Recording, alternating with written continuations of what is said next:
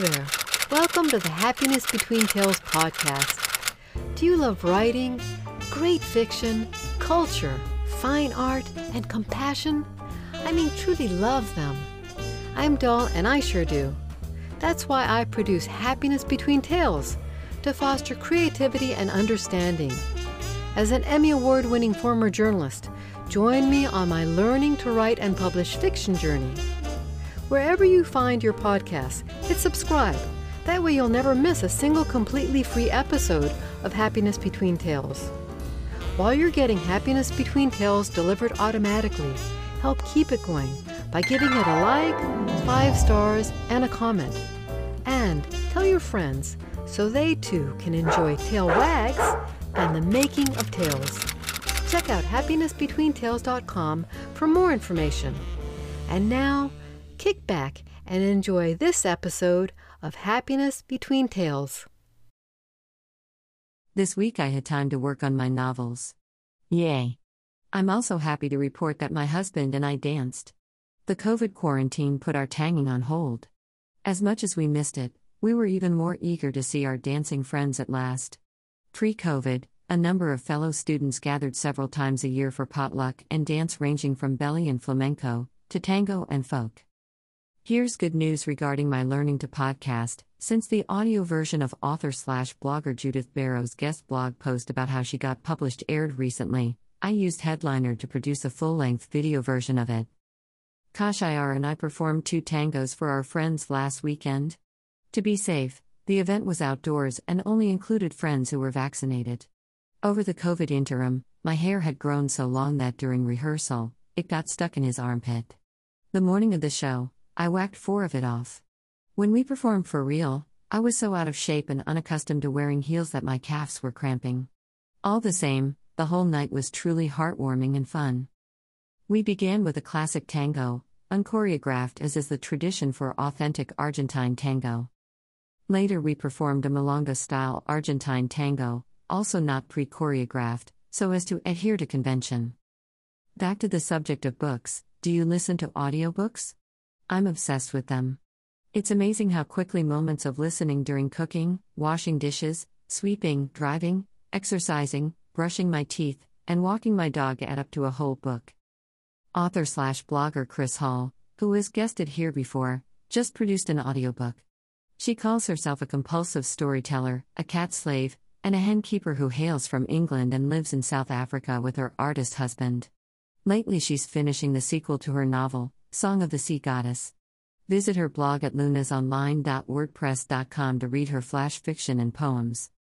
In this recount of the process she used to convert her novel into an audiobook, she includes helpful sites. Links and where to hear a sample of her book are at happinessbetweentails.com. Check out Chris and her books on her blog at lunasonline.wordpress.com. The Rise of the Audiobook by Chris Hall. Let me start off with a quote by Chris Lynch of Simon Schuster Audio. According to Lynch, quote, audiobooks are becoming more mainstream, most growth coming from people using technology to find more time in their day to consume more books, unquote. Audiobooks have been around for almost a century in one form or another, although it was only in the 1990s that the advent of digitized recording technology saw audiobooks take off. They're a boon for people with visual impairments and those who have difficulty with holding a book or e reader. Or those who don't get on with processing the written word but still love stories. And of course, they're great for busy people who like to multitask, all those artists and crafters, bakers, cooks, and wielders of needles I know. From my hairdresser to my podiatrist, I've found people who love to listen to audiobooks. There is also the opportunity to reach a brand new, younger audience. The podcast generation, the 18 to 24 year age group, are increasingly listening to audiobooks, and these are not a traditional book buying group. Plugged into their smartphones, they consume their stories on the go. Increasingly aware of the appetite for creating audio offerings amongst some of the folk I know here on WordPress, where more people are converting their posts to podcasts, producing their own podcasts, and generally getting to grips with all things audio, I decided to dip my toe in the water and make an audiobook. First, I had to choose one of my books. I decided on my most recently published novel, Song of the Sea Goddess. It's the first book I've written set in South Africa, my adopted country where, in my experience, people are less wedded to the written word, but love their listening devices.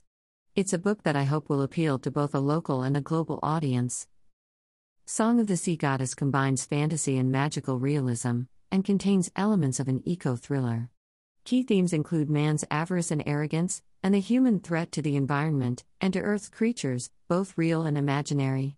Written not long after Cape Town almost ran out of drinking water a couple of years ago, it also touches on the thirst for water experienced in many parts of Africa.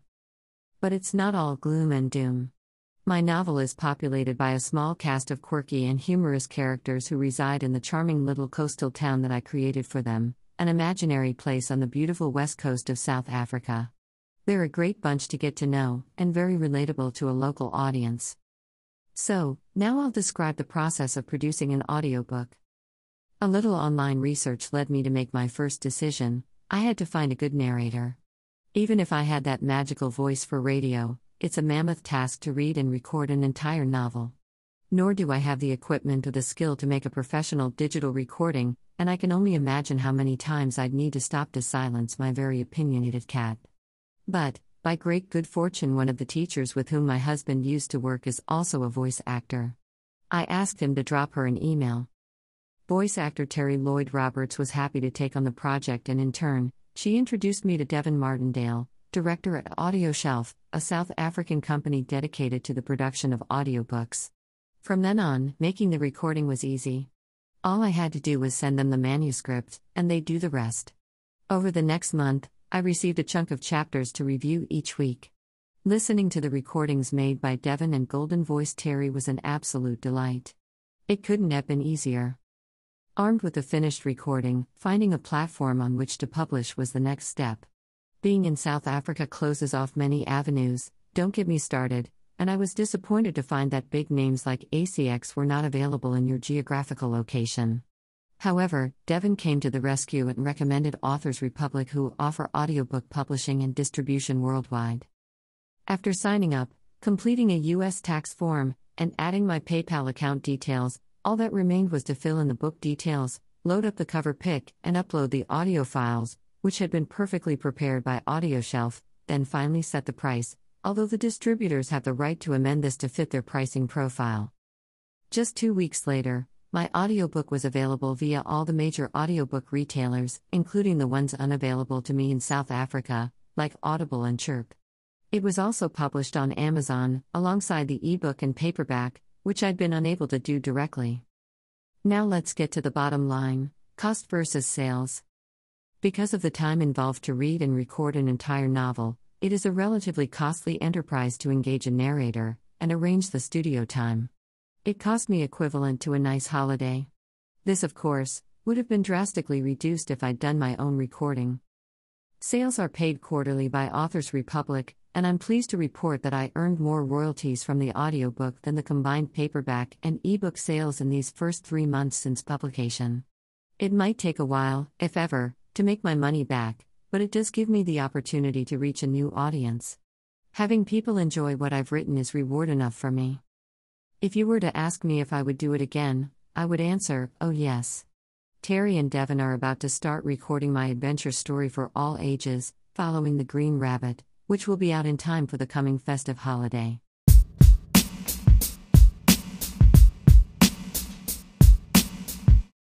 Do you listen to audiobooks? Record your experiences, thoughts, and questions on my podcast page at Anchor by Spotify or email me at happinessbetweentails.com, where you'll find a photo of Chris and her audiobook, pertinent links including where to hear a sample, and videos of my husband and me dancing. Connect with Chris at lunasonline.wordpress.com. Like what you heard? Your support at buymeacoffee.com backslash support H. B. T would be much appreciated. Thanks for tuning in.